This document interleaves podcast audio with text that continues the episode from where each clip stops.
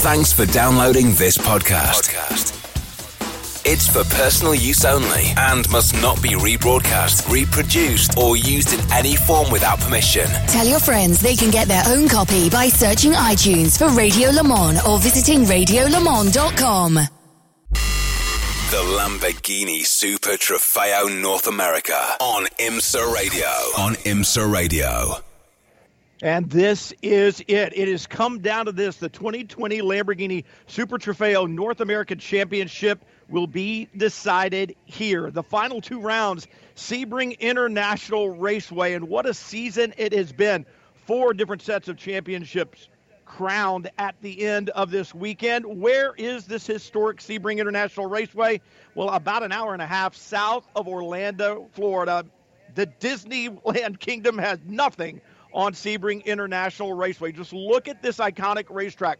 Long straights, tight corners, really designed to emulate the turns at Le Mans and built on a World War II bomber training base. Turn one, very high speed entry, good passing zone, perhaps the best passing. Turn seven there at the hairpin. Turns 10, 11, and 12. You can always get something done there, but there's a big risk. And then finally, turn 17, your last chance to get inside or maybe outside your competitor, get the run onto the front straightaway and to the checkered flag. Like I said, two rounds to settle the championships in 2020 from here at Sebring. Welcome, everyone. Brian Till, along with Jeremy Shaw. And not only two rounds, Jeremy, but I find this interesting because it's two rounds on the same day. If you make a mistake and have a problem in race number one, you don't have much time to get that Lamborghini Super Trofeo Huracan Evo back on track for this afternoon's action. Well, good morning, Brian. Yes, you're absolutely right, and uh, you know you don't want any problems in today's race. You want to get to, into the finale of the, of the season, which will be coming up in just a few hours' time.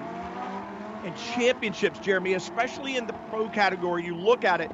Madison Snow leads. He's got a 15 point margin over Jake Eidson but that was whittled down after qualifying. Jake Eidson, and Stephen Aghakhani both did their jobs. They qualified on pole in the two respective races. That gave them a point, and that has closed the championship down even further. I look at it, and to me, Madison Snow needs at least one podium finish and perhaps another fourth if Jake Eidson and Stephen Aghakhani can walk away with two victories here. Yeah, certainly an intriguing final round of the championship, and the the uh, the chasers in the championship, Stephen Aghakhani and Jacob Eidson, they're running a brand new car this weekend. It's a gorgeous looking car too. It's a, a, a unique tricolore edition coloured Lamborghini. It's white with green and red highlights on it. It looks absolutely gorgeous. Uh, it's brand new car. They tested it with that car here a few weeks ago and decided they liked it so much they're going to race it for the first time. So it's a new car for that pairing, and Stephen Aghakhani has put it on the pole position. And you look at that, and a lot of times new cars have bugs, but at the same point in time, new cars, a little tighter chassis, they respond a little bit better to tra- to changes, to setup changes. Maybe that's what we're seeing. But we're talking about championships. We're talking about Stephen Aghakhani and Jake Eidson on the pole. Let's talk about the rest of the field, Jeremy. Take us through the starting lineup for round number nine, race number one here at Sebring. Yeah, we've got a 16 car entry for these uh, final two races of the season. Starting at the back in car number 99 is Danny Formal for Ansa Motorsports. That car actually qualified fifth position, but it was found to be too low in post qualifying technical inspection. So we'll start at the back. Alongside him, also having problems in, in qualifying, Trevor Andrusco in car number 38. Row 7 of the grid is Sydney McKee in car number 87, alongside Matt Dicken in car number 36, making his return after missing the last couple of races out on the, the west coast. 12th position on the grid is our leading LB Cup contender. That's Randy Solari in car number 03 for Change Racing. Alongside him on the grid is Ashton Harrison in car number 25 for, for Prestige Performance Wayne Taylor Racing. Row 5, Victor Gomez, the fourth, the championship leader in the AM category for Change Racing in car number 29 alongside Eric Curran making his return to the championship uh, in number 69 for Wayne Taylor Racing. Row 4 making his debut in the Lamborghini Super Trofeo North America. From Germany is Moritz Kranz in number 74 for TPC Racing alongside the Brazilian uh, Leo Lamelas in car number 24. Fellow Brazilian Sergio Jimenez, who, who, dominated the races out in the West Coast at WeatherTech Raceway Laguna Seca a couple of weeks ago, will start in the sixth position in car number 13, alongside the Pro Am Championship leader Corey Lewis in car number 63 for Change Racing. Row two of the grid is Stephen McAleer excuse me, for Prestige Performance in number one, alongside Brandon Gdovic in car number 46 for, for, Precision Performance Motorsports. Onto the front row, the championship leader Madison Snow in car number 16 for Change Racing. But on that pole position for US Racetronics, a brand new car, the youngster, his second pole of the season, just uh, just 17 years of age, is Stephen Aghakhani.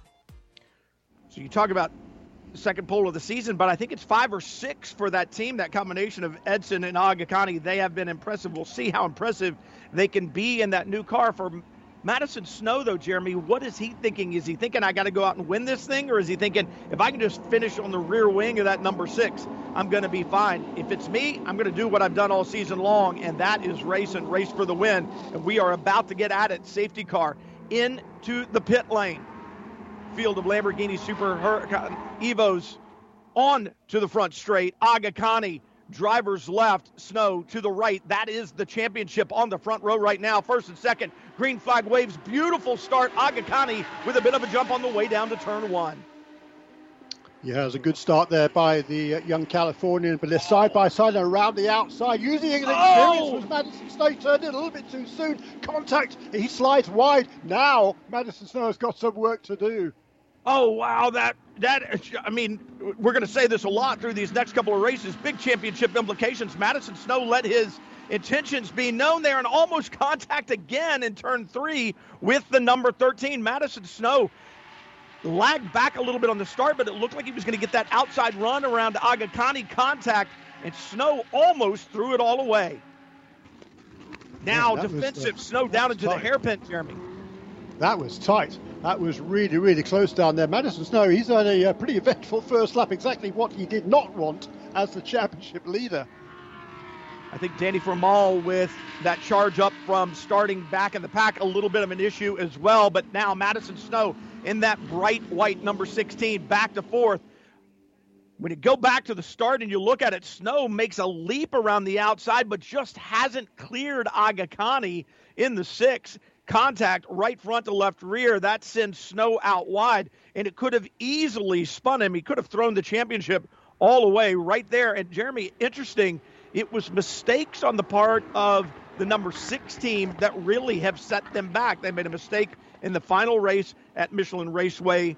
Uh, Road Atlanta there in the final goings with a spin that set them well back, and then a mistake on a restart cost them a penalty at WeatherTech Raceway Laguna Seca. You can't make mistakes in Lamborghini Super Trofeo action, it's going to hurt. Yeah, absolutely right. And uh, I, I, think that was a clean start. I don't think there was anything uh, untoward there between those two leaders. Just no. good hard racing going into turn one.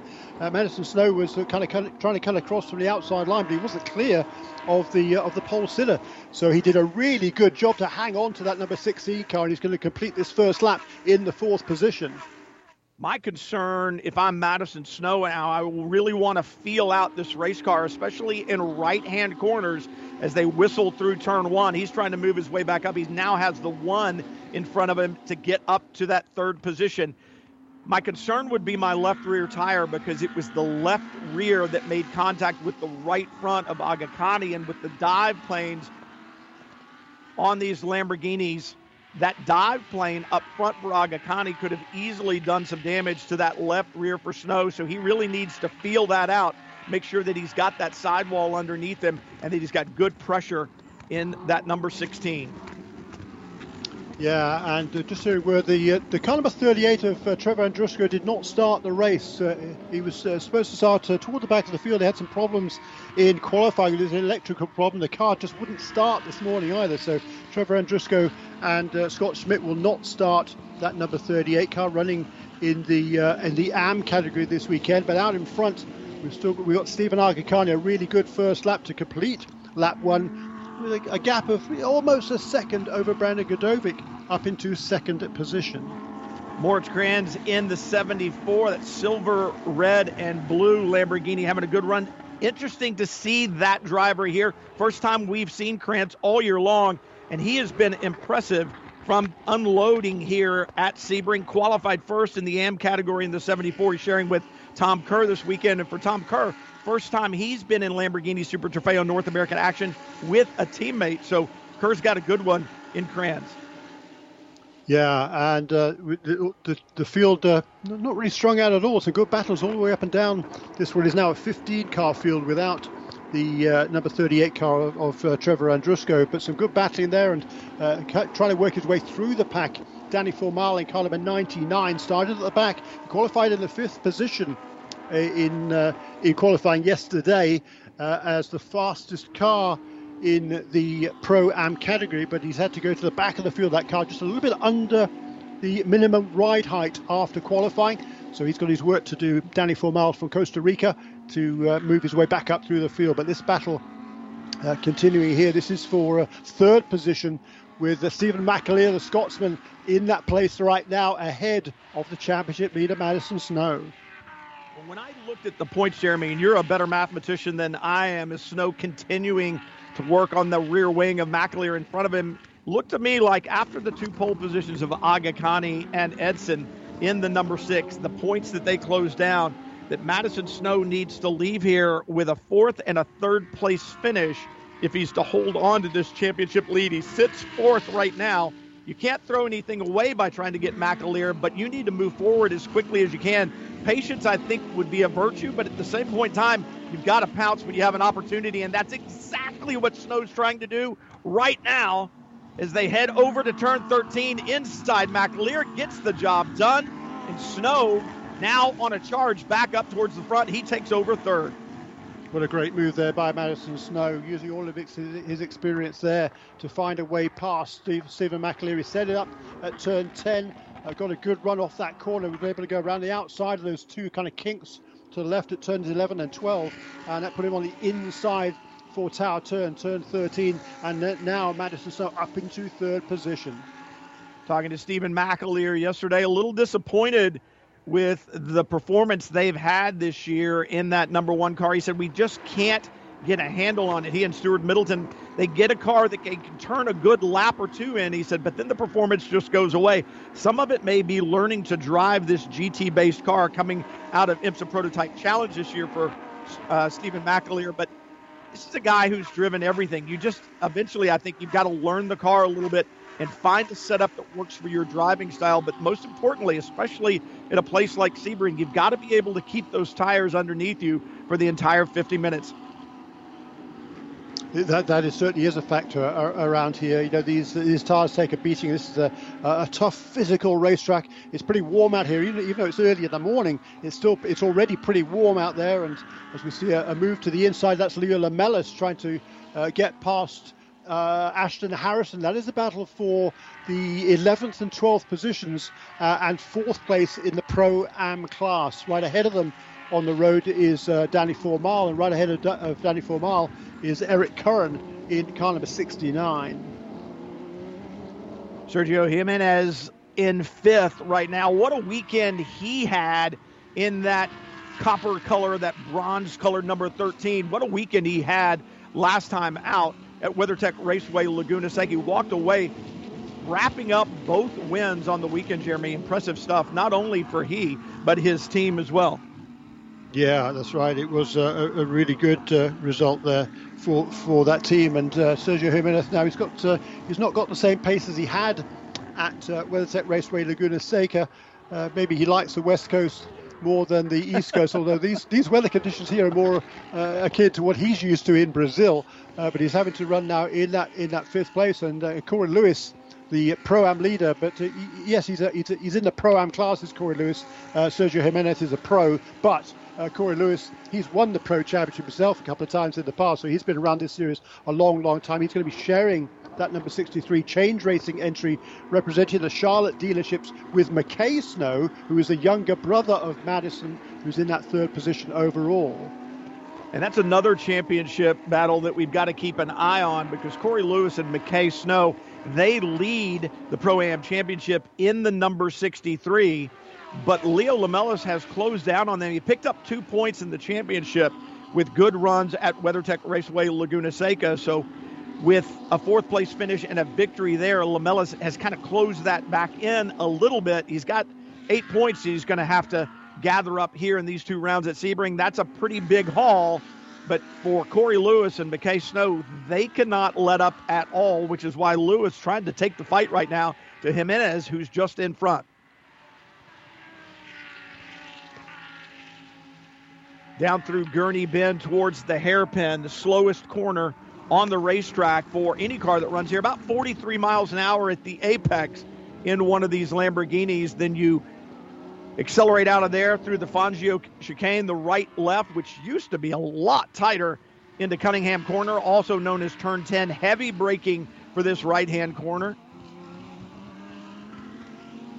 Down a couple of gears out of there, the left hander Collier curve, named for Sam Collier, who really is the one who flew over this racetrack many, many years ago in the 50s and looked down and said, I think we could have an endurance style sports car race there. And it was really kind of his idea.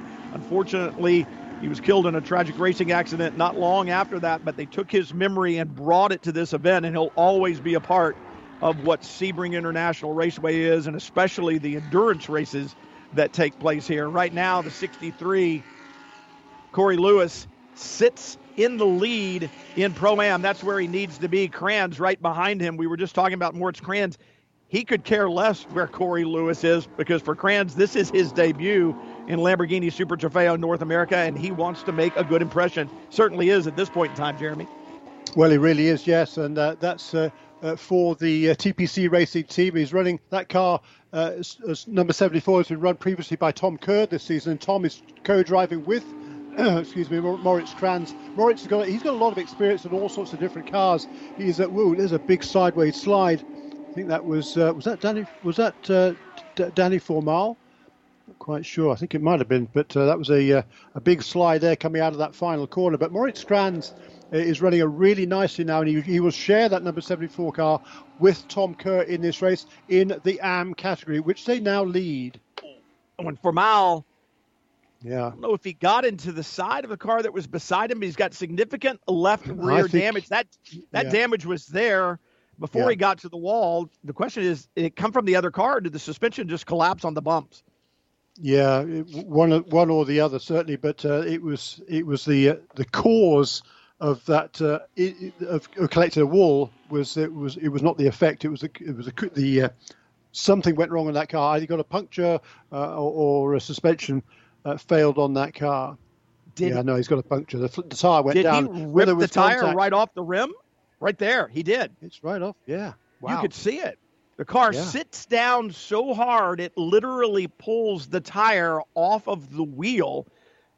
It gets that instantaneous deflation, and for a less experienced driver, it could have been all over and in the fence. But Formal does a great job of keeping it out of the fence. It makes a little contact and just takes a banner with him, but that could have been huge. Yeah, that was a great save by Danny Formal. I mean, that uh, just uh, watch you coming around the corner, the car just leaps up around, up bounces up and down over the bumps, and all of a sudden the tire just blows. Uh, as, it, as the car comes crashing back down to earth again. That was a brilliant save by Danny Formal.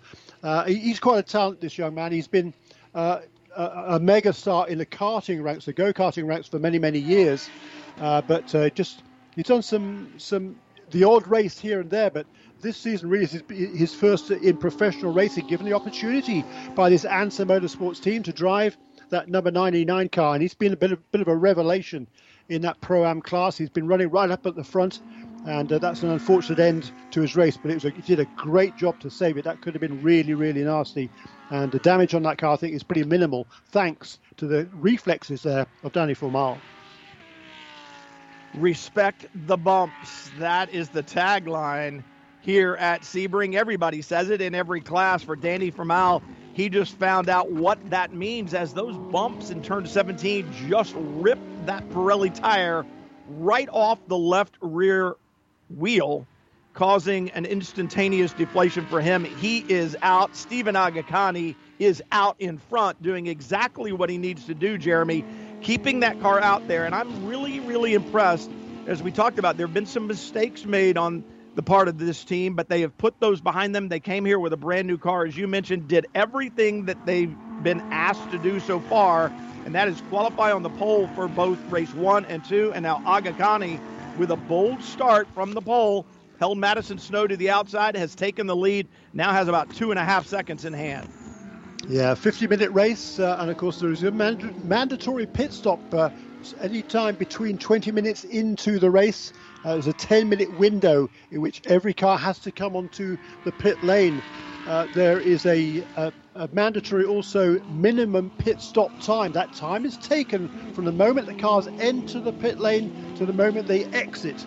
Uh, the minimum driver, the, the minimum time in that split has to be 93 seconds for the cars that have two drivers. For the solo drivers, the minimum time is 96 seconds, so three seconds longer. The reasoning for that, well, the driver, if somebody's driving solo in this race, he's already done a minimum of 20 minutes uh, at, at, the wheel of that car before he makes his pit stop. He knows exactly how the car is handling, uh, how the uh, how, how much grip there is in, in, in, every different part of the racetrack. Whereas the guy who's going out fresh, taking over from somebody else, he's got to learn uh, how the car feels on the racetrack in this particular time. That is why uh, the there is a, a, three-second penalty, if you like, for driving solo in this race, and that could be a factor during during this race because Stephen Aghakhani, he is uh, he is sharing the car with Jacob Eidson, so his pit stop can be quicker than those of his two pursuers. Brandon Gdovic in second position in car number 46 and Madison Snow in third place in car number 16.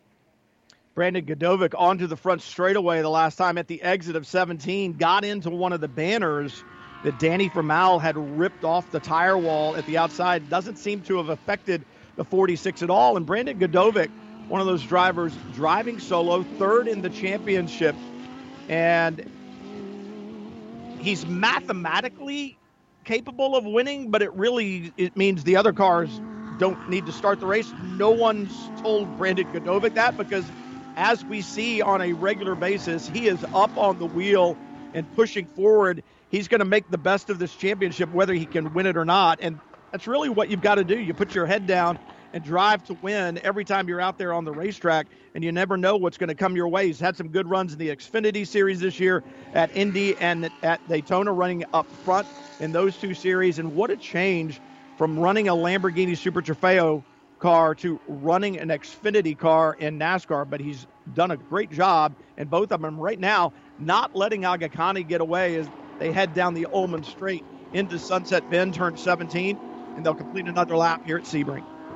Yes, but how different different it could have been for Brandon Gdovic. He qualified on the pole position actually for the first time at WeatherTech Raceway Laguna Seca a few weeks ago. Unfortunately, a, due to a kind of a clerical error, let's say, uh, they didn't fuel the car properly, so he had to come in and make a pit stop and to stop that car off with fuel. It cost him any chance of a win there, and that win could have got him, could have had him right in contention for this championship. But uh, right now, he's just going to go as hard as he possibly can. He's chasing in second place. Is uh, the uh, Virginian there, Brandon Gdovic from Yorktown in Virginia. He's had five overall wins in the Lamborghini Super Trofeo, made his debut back in 2015. So one of the most experienced drivers in the field and uh, hanging on there in the second position and trying to track down uh, Stephen Aghakhani in the lead. You use the term would and could. as far as racing goes, Jeremy, you've been around this long enough to know those are two words that you shouldn't well, use because we all would have and should have won yeah. championships at some yeah. point in time, right? That's exactly right. Woulda, coulda, shoulda, didn't. Uh, yes, uh, there's, there's uh, four uh, four words at the end of that phrase, aren't there? Woulda, coulda, yeah. shoulda, didn't. exactly. Next time. Exactly. But uh, Moritz, Moritz Kranz is uh, really keeping the pressure here on uh, Corey Lewis there. They're in different classes, these two. Corey Lewis is running uh, first in the Pro Am category, sixth place overall behind all the Pro contenders. Uh, Moritz Kranz, though, is leading the Am category. He will hand over that car to Tom Kerr for the second part of this race. And uh, we talked about the pit window being open between 30 minutes into the race, which is uh, only a couple of minutes from now, for 10 minutes. Uh, and I would expect to see Moritz Kranz there stay out as long as he possibly can before handing that, that car over to uh, Tom Kerr, who doesn't have anything like as much overall racing experience as the German driver Moritz Kranz. Now, Kranz has a lot of experience when you really look at it, and, and he's very talented. He's got VLN race wins. He's got, I believe, a class win at the Nürburgring 20. So this is a, a driver that certainly knows how to get it done, slotted into the AM category, as you said, with Tom Kerr here at Sebring, but really putting the pressure on Lewis. And this is one of those things where you've got to really know where you fit in. We talk a lot about this in Lamborghini Super Trofeo North America action. That is four different classes. And, you know, as the 63 flashes through turn one one more time with Kranz right behind him, Lewis needs to understand that the car right behind him doesn't matter in overall points for the championship. And that's where you can get yourself in trouble. Four different classes, but all of them have exactly the same chassis, the same power plant, the same horsepower. So you're racing with people a lot of times that you really don't need to be racing with as far as your championship points all goes. Well, that's absolutely right. And uh, Corey Lewis and, and McKay Snow come in to these uh, final two races, leading Leo Lamelas by uh, just eight points in the championship. That is certainly a deficit that can be overcome this weekend, particularly with five cars in the Pro Am class. Unfortunately, one of them already out of the race. That's Danny Formal with that problem uh, a little bit earlier on. Uh, Leo Lamelas running currently in the third position in Pro Am, 10th overall in car number 24. He's running for the US Racetronics team, but uh, he will be driving this race solo, whereas both uh, Corey Lewis and Eric Curran will be uh, handing over to co-drivers. Uh, uh, Corey Lewis's co-driver, McKay Snow, is fast. Eric Curran's co-driver, William Hubble, not quite so much. Uh, very little racing experience for for William. So Leo Labella certainly has an opportunity to at least move up into second position in the Pro Am class. Well, pit window is open. Brandon Gdovic takes it, and and that was close. I mean, I kind of looked down and looked back up, and I believe that he was okay when he came in. I don't think he got to that line early, but Gdovic, the first of the takers, I believe, for the pit stop. Driving solo, he'll have to be in pit lane, not stopped, but in pit lane for 96 seconds. There are pit limiting speed signs at pit entry. That's where the, the timing beam starts and then it stops as you leave pit lane. You go past the speed limit sign on the way out. That's where the timing loop ends. And in between those two marks, you need to spend 96 seconds if you're driving solo. And as you said, 93 if you've got a co driver. Pits on the back straight in the pit lane that was built for WEC a couple of years ago. And so Lamborghini pitting on the back straight, not the front straight, as is customary at Sebring.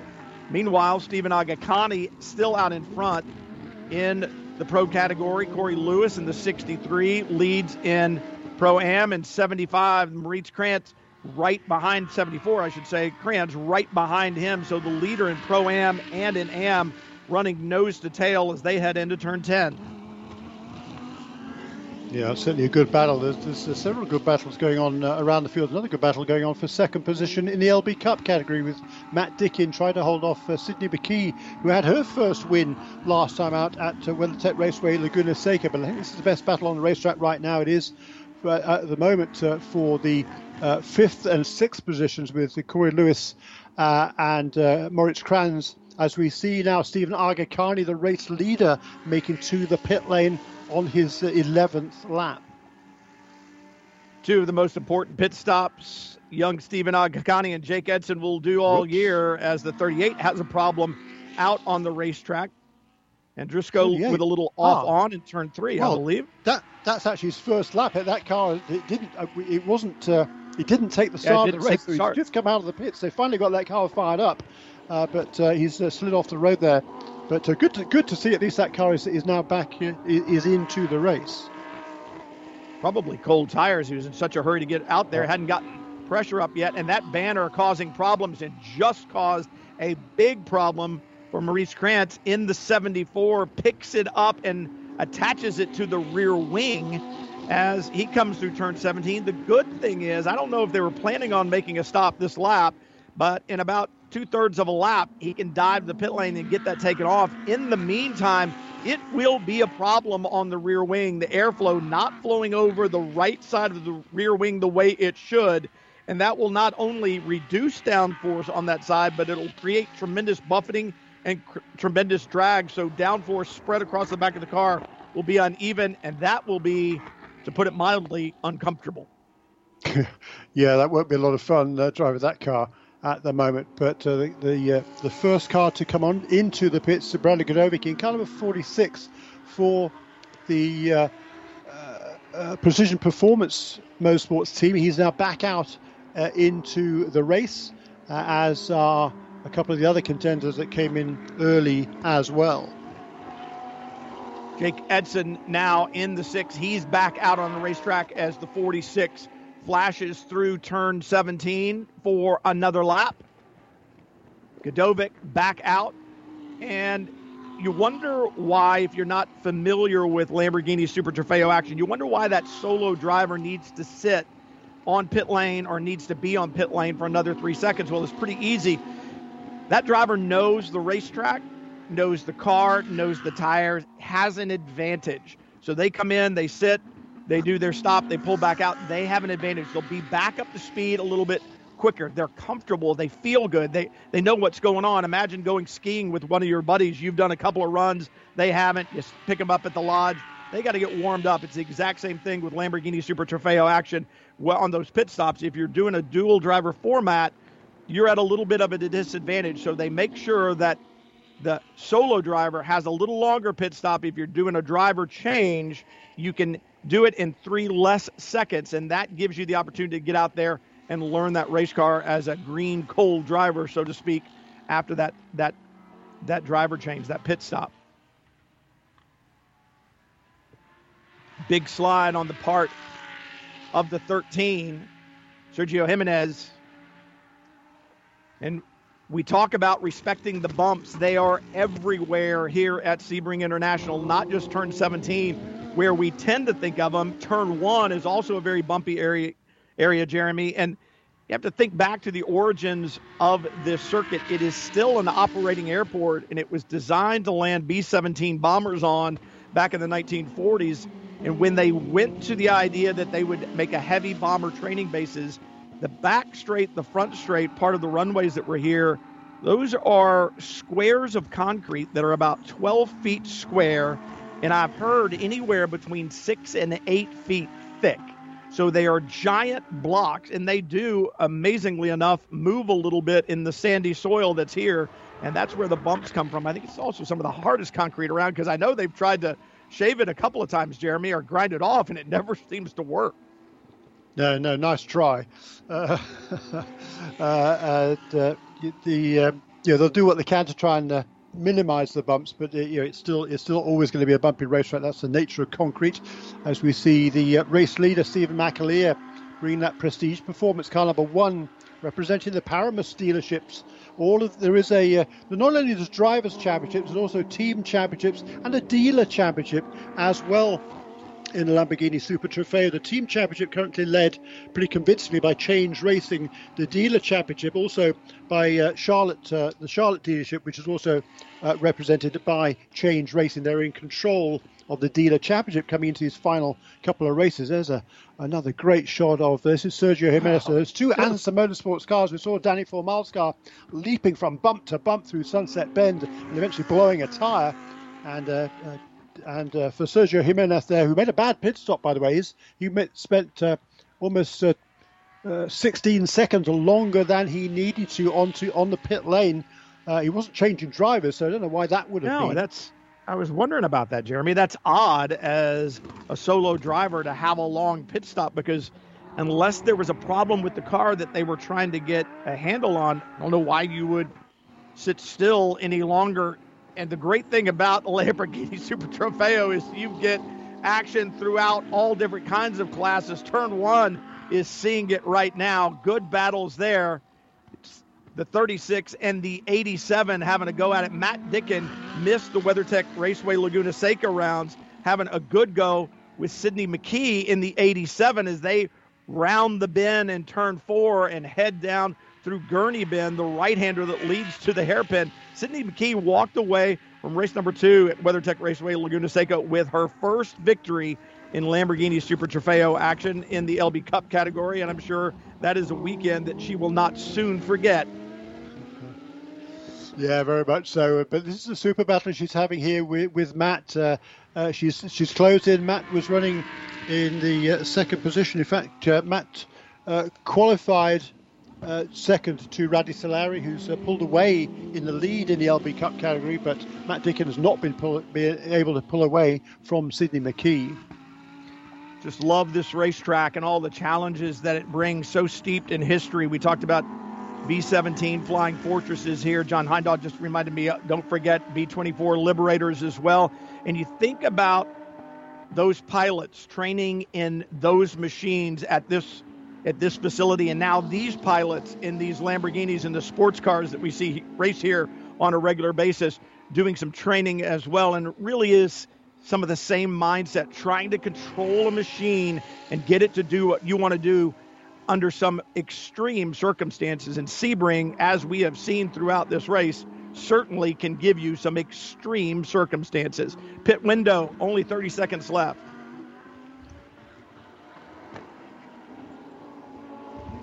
Yeah, and uh, Corey Lewis has, uh, he, he was the last of the contenders to require a pit stop. He has brought the number 63 car into the pits to hand over to McKay Snow. So this is going to handle the overall lead as we see that battle for uh, second place position in uh, the LB Cup category uh, continue on around. Super battle between these two. They really are having a, a, a great scrap, uh, and uh, they are going to continue to do that as this race uh, goes along. But out in the lead now, I think, will be Jacob Eidson. He's got about a three second lead over the second place car of Brandon Gdovic. So that gap is around about the same as it was, actually extended just a little bit during that round of pit stops but uh, that would be not unexpected because uh, as a solo driver, the number 46 car and the third place car, number 16, both had slightly longer pit stops, three seconds longer than the solo drivers. So that has given a uh, slightly bigger edge for Jacob Eidson, which was a mistake for Matt Dicken. Matt Dicken almost ran wide the last time at the hairpin, and Sydney McKee thought about getting down to the inside and getting the pass done. And hesitated for just a second. Dicken maintained the position, but deja vu all over again into the hairpin this time around. The same mistake by Dicken, and Sydney McKee said, Nope, I've seen that one before. I think I know what to do with it now. And a great move there and takes over the position. Looking through after the pit stops, Madison Snow was shown for a moment behind the number one of Stuart Middleton, and that was going to be an issue. Every position out there right now for the 16 is absolutely paramount. Madison Snow needs to collect as many points as absolutely possible, especially with the number six, Jake Eidson, Stephen Aghakhani, up there in first right now. They've got two pole positions here, so points for those. And if they walk away with a victory today, the championship in pro is definitely going to close down.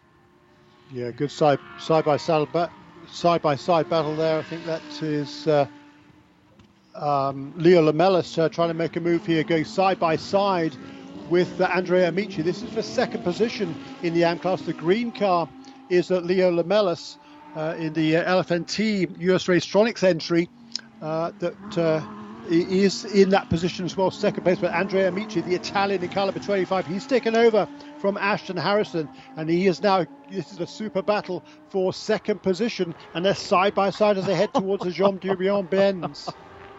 Oh, that that is good stuff right there.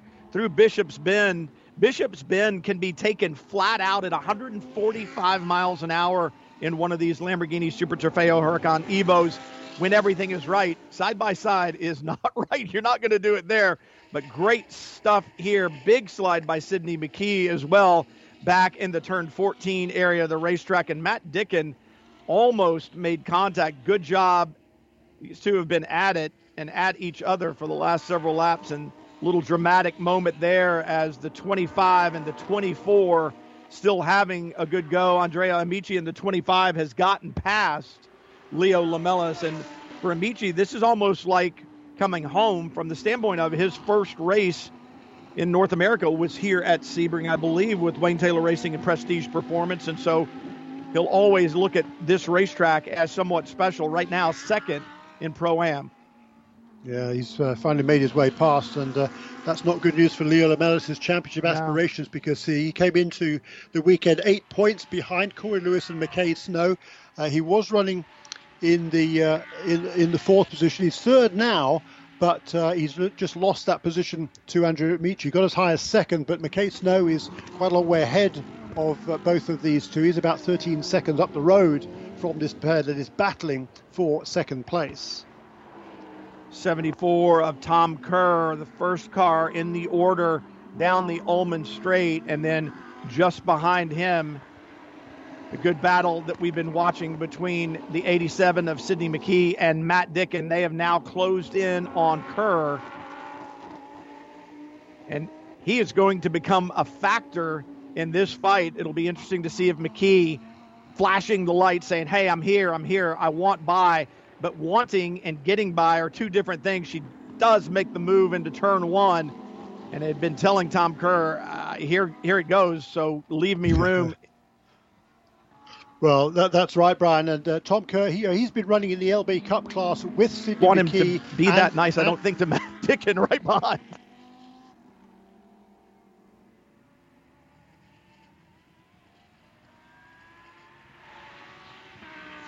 Looks like there's going to be a penalty on the 38 for pitting outside the window. Also, penalties for the 29, a 1.2 second penalty at the end of the race, and the 87, a penalty that'll be applied post race of 0.87 second or 0.78 seconds, I should say, for pit stops that were too short. So they'll just add that to the race time, and that moves you behind a competitor. Then so be it. Yeah, and uh, really none of those uh, penalties, I don't think. Well, the 87 one, I guess, is uh, significant because well, uh, the, that is Sidney McKee. She's battling with Matt with, with Matt Dicken.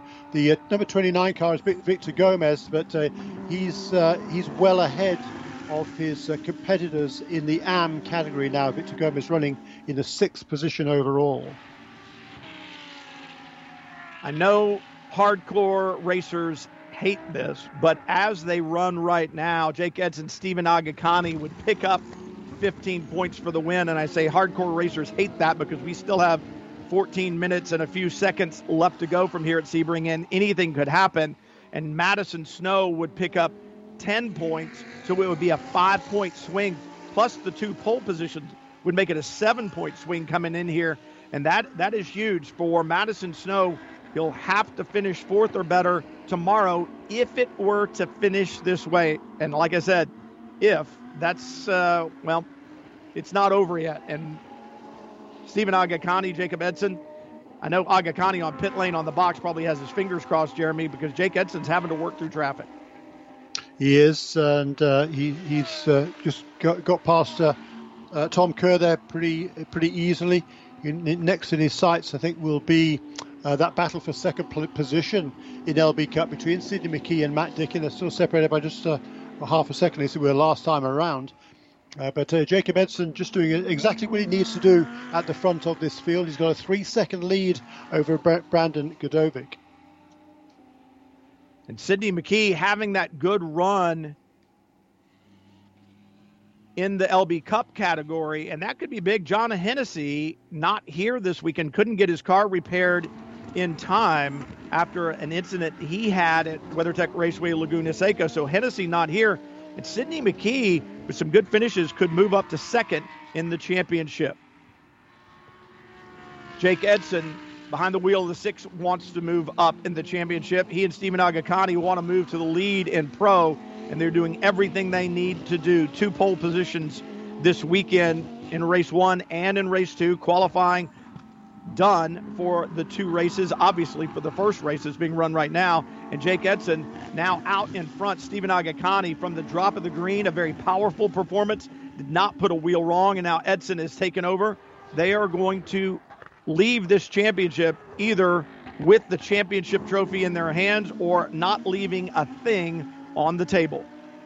Yeah, what a, a great uh, weekend. It could potentially be for uh, the Snow family, for Change Racing, and for the uh, Charlotte dealerships because the uh, Madison Snow is uh, is uh, is running in third position here, but he still leads the championship. Uh, the overall championship. His younger brother McKay Snow leads the Pro Am class and the championship. And in the AM category, Victor Gomez, the fourth, is heading towards yet another win in the AM class, also for Change Racing in the sixth position overall. And back in the LB Cup, Randy Solari has got a, a, pretty handy lead now, eight seconds over Sydney McKee in the battle for LB Cup, 11th position overall for car number 03. And Sydney McKee still fighting with Matt Dickens. She wants another podium finish. She wants another win. But Randy Solari may have something to do about the win. As you said, he is well out in front right now. But she'd like another podium. She's had three, including the win so far this season. This would be a first for second place finish for McKee if she can hold on to that.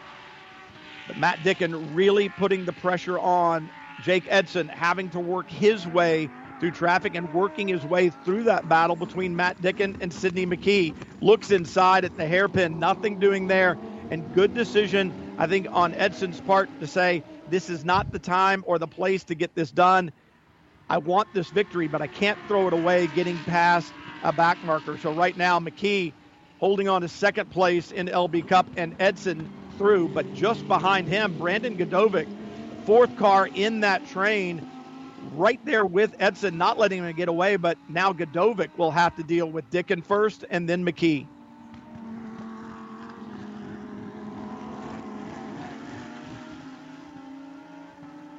Yeah, I think uh, Jacob Eidson's got pretty much everything in control. The gap has come down last time around, down to uh, down by almost by over a second in actual fact on this lap.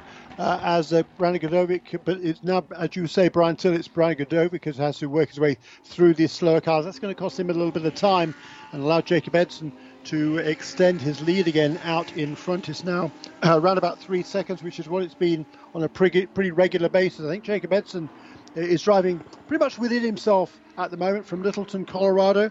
Uh, very talented young driver, just 25 years of age, uh, and he's doing exactly what he needs to do for that US Racetronics team. But Brandon Gdovic in second place in car number 46.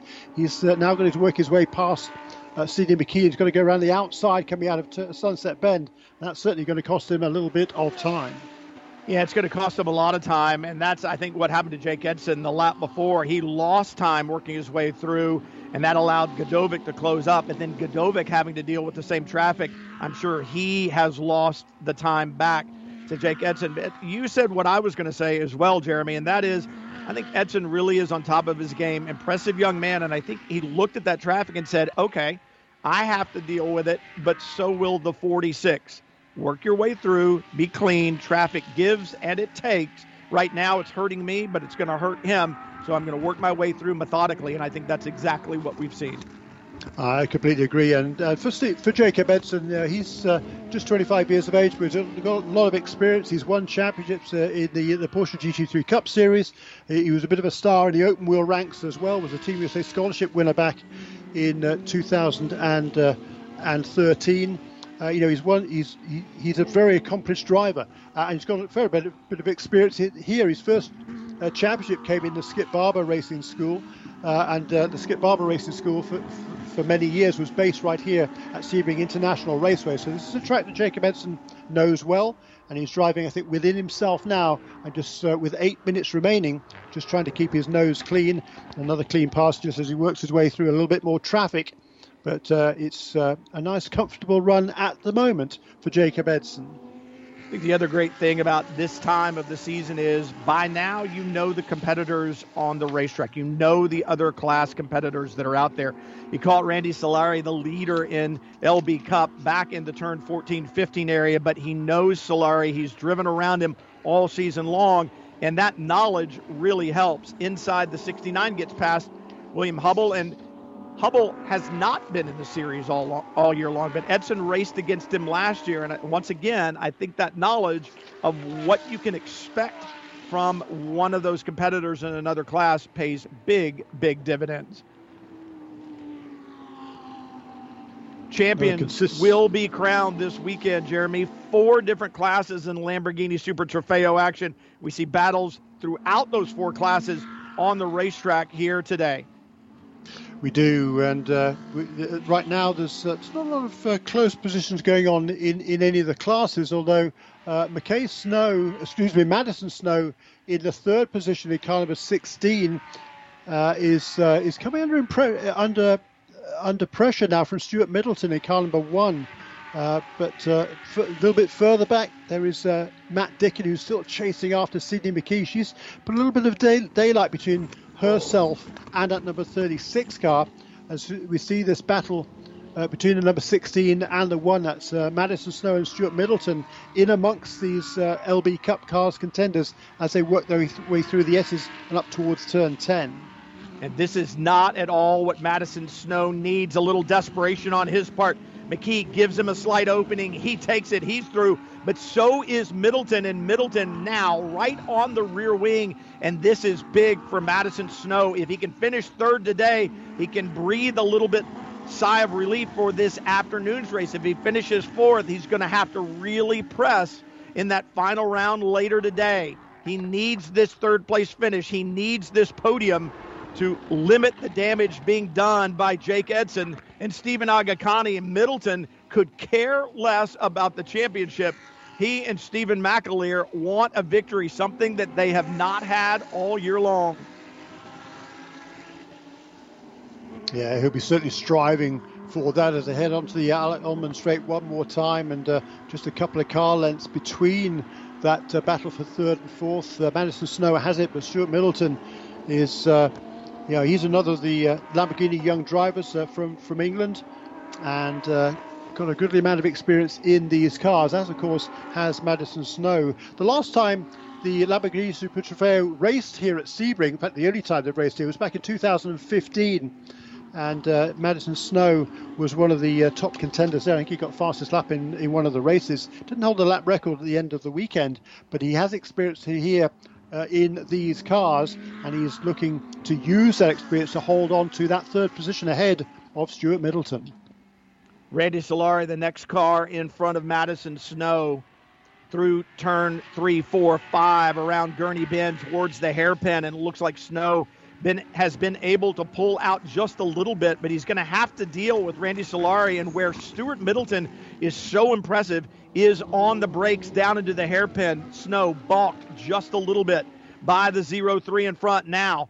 Solari out of the way. He knows what's going on. He gets out of the way and lets the battle come through, and it is there, and so is Middleton. Snow with a block to the inside. Middleton saying, I'm not having anything to do. Can Snow do the over under? Middleton's through, Jeremy. He is indeed, and uh, uh, Madison's made it as difficult as he possibly could. He was squeezing down the inside line, but as you say, Stuart Middleton said, "Ah, uh, uh, there's there's there's, room, there's one Lamborghini car with room on the inside. I'm going to take it." Uh, and as a result of that, there was no way Madison Snow could even turn into the corner. So that was a really good pass, a, certainly a bold pass there by Stuart Middleton. But he has now got that third position.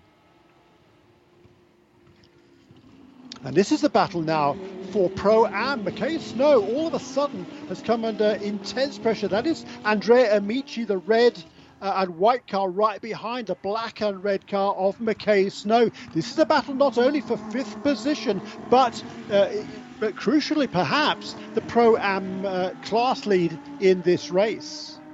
Very good point, Jeremy. And for Jacob Eidson out in front right now, Gdovic in second, Madison Snow back to fourth. That is going to play into the championship in the pro category. And this battle is red hot.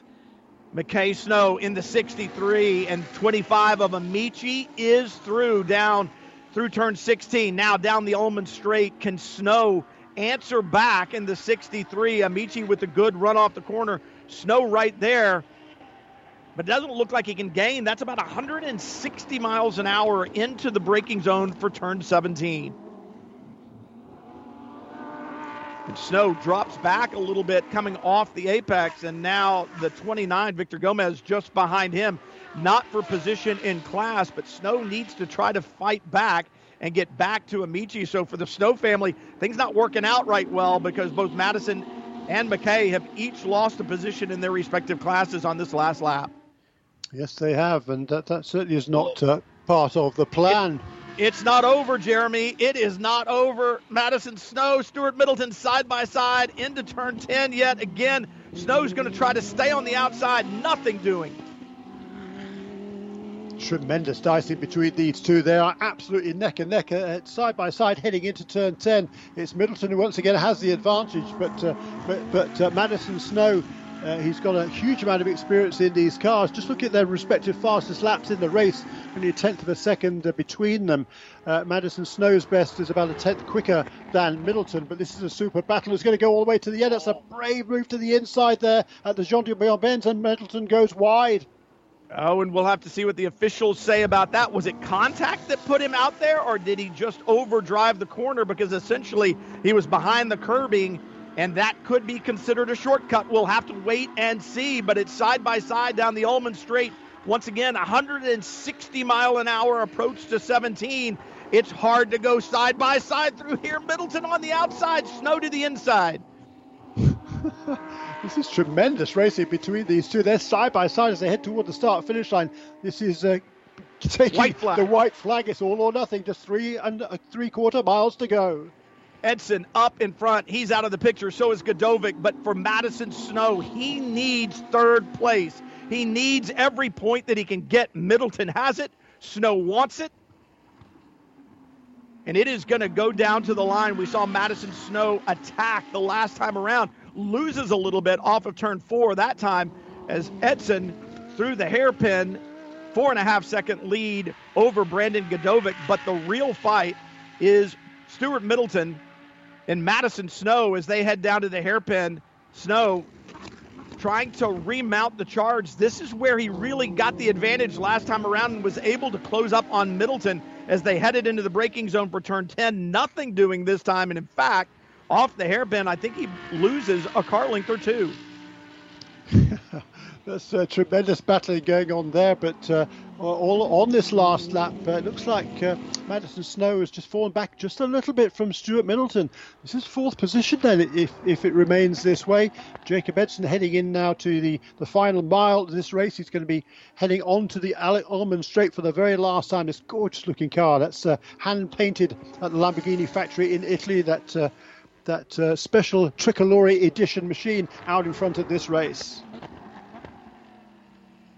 The penultimate round of the 2020 Lamborghini Super Trofeo North American Championship is just about over, and the championships are closing down. Jacob Eidson, Stephen Aghakhani, the number six. U.S. Racetronics, Lamborghini Beverly Hills through 17 onto the front straightaway, looking for the checkered flag. They've got it. They've got the win. Win number three on the 2020 season, and the championship is narrowing down. What can Madison Snow do? Big run off of 17, closing in on Stuart Middleton in the one. It's going to be a dash to the line. Middleton's going to win it. And he gets the final spot on the podium in the pro category. And for Madison Snow, that is big, big news because that is going to allow Aghakhani and Eidson to close down that much more.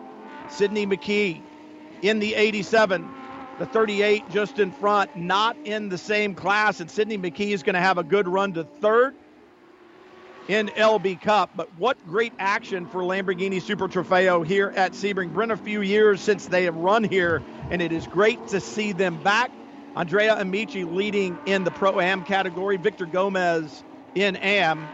Randy Solari is going to take the victory in LB Cup, and Jeremy did not disappoint. And we still have well, one more race, and the championships are not done.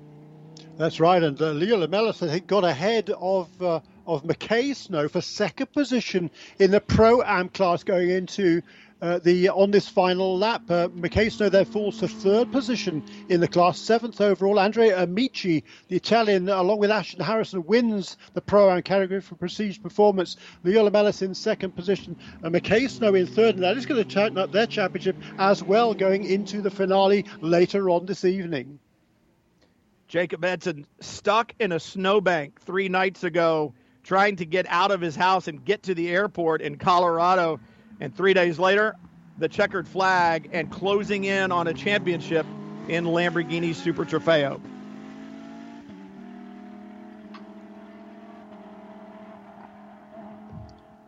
Good stuff. One race to go from Sebring. Nine rounds in the book. The 10th round will decide the championship. Lamborghini Super Trofeo North America, the most exotic one make series in North America and in the world. The Radio Show Limited merchandise collection is now available. Click on the link on the front page at radio-show.co.uk. There's a variety of designs by renowned graphic and livery artist Andy Blackmore, including the midweek motorsport helmet, the RSL logo, plus some specials to commemorate our broadcast from Le Mans and Nürburgring 24-hour races. All items are made to order by our partners Full Talk Gear, and to keep the pesky postage costs down, are dispatched from either Europe or the USA. New products and designs are being added regularly, so keep checking in by clicking the store button on the homepage. Show your true colours.